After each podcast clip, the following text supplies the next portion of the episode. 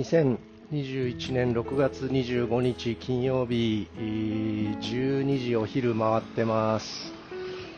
まだちょっと大学到着しないので今日2本目です。無意識の話2回続きましたけど3回目ですね、えー、2回目の中で有意識の思想というまあ、仏教のなんていうんですかね考え方をずっと、整理をしてある本があるんですがその中で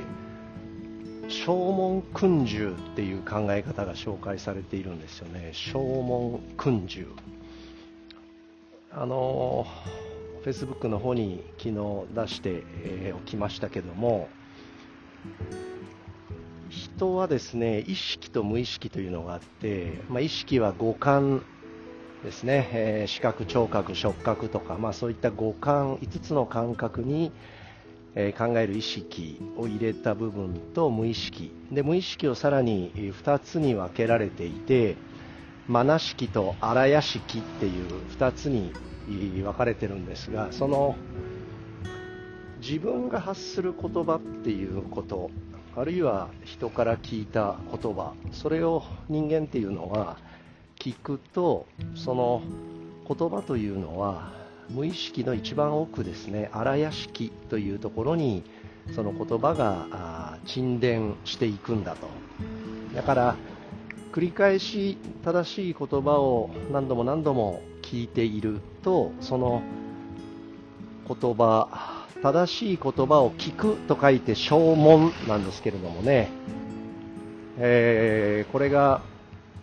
無意識の中に荒屋敷真相の本当の真理ですよね。無意識のところに入っていきでそれが、えー、行動となって発言をしていくという考え方です。だから、まあ、お経を何度も何度も繰り返し唱えるっていうのは自分で声を発して自分で聞いているわけですからこの正門訓従が修行そのものであるっていう考え方ですね。で、まあ、そういったことをずっとこう学んでいると自分の口癖とかですねあるいはこう学生の口癖とかそういうのものすごく気になるようになりましたね、えー、2回目の無意識のところで頑張るっていう言葉を発する時の無意識の話しましたけれどもやっぱり無理とかですねやばとかっていう口癖を持っている学生っていうのはあの非常にネガティブですよね。何かあったら無理何かあったらやばとかですね分かんないっていうこれ思考停止ですよね。だから口癖がもう深層の心理無意識の中に入り込んじゃってるんですよね。だから何かいろんなこう行動の結果を変えていこうと思ったら自分の口から出る言葉あるいは自分が耳にする言葉を変えていくことが大事だっていうふうに考えるようになって研究室なんかゼミ生になると毎年毎年3年生ゼミ入ってきたら口癖チェックから始まりますね、まあ、クラブでもやっぱり1年生入ってきてそういうこう口癖が気になる学生がいたら変えていきますね。まずその口癖って無意識ですから自分が気づいていないのでその言葉を発している自分にまず気がついてその無意識にその言葉を言っていることが自分にどんな影響を及ぼしているかをちゃんと理解をさせて口癖を少しずつ変えていくようにしています。でそれとこう同じようにですね私自身その正門訓授ですね。毎日毎日同じ正しい言葉を自分で言う。でそのことが自分が聞いて自分の思考と行動が変わっていくんだったら自分の言葉大事だなと思って、えー、毎朝ですねバイタリティチェックリストというのを自分でスマホの何て言うんですかね画面すぐワンクリックで開けるところに置いてます。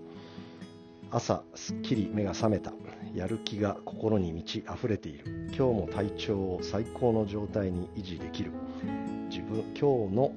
自分の意見をしっかり主張できる。今日も自分の誤りをすぐに認めることができる。今日も集中力を維持できる。今日もニコニコして笑いを振りまくことができる。今日も楽観的に物事を判断しよう。今日も困っている人に積極的に手を差し伸べよう。今日もアフターファイブに何か一つやってみよう。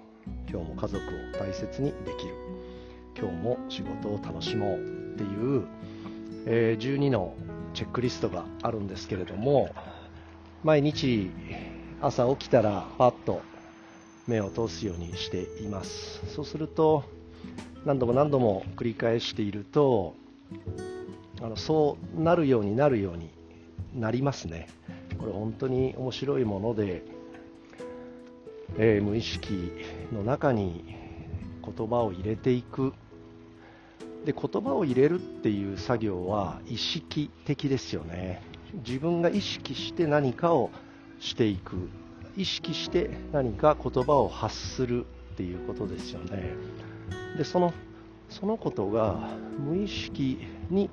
作用するっていうことですからこれ言葉を変えると無意識を意識的にコントロールしているっていう表現も可能なんですよね。無意識だから自分にはコントロールできないって考えるんじゃなくて無意識はコントロールできないからこそ意識的にコントロールできることをやりきる。でそのことが結果的に無意識に働きかけて、えー、無意識が変わっていくっていうそういうアプローチを取ることがどれだけえ日々の生活あるいはスポーツ指導コーチングに大事か本当に痛感しています、えー、正門訓授ですね、えー、有意識の思想っていう講談社の学術文庫ですかね。ちょっとなんとなく難しいっぽい本ですけどうん。私大好きな古典ラジオっていうポッドキャストで、えー、紹介されていたので最澄と空海とかですね。三蔵現像ですね、えー、そういったことを特集している中で紹介されていた本なので、えー、興味持って読んでみました。そしたら正門訓授に出会えて言葉が持つことの本当のこう意味。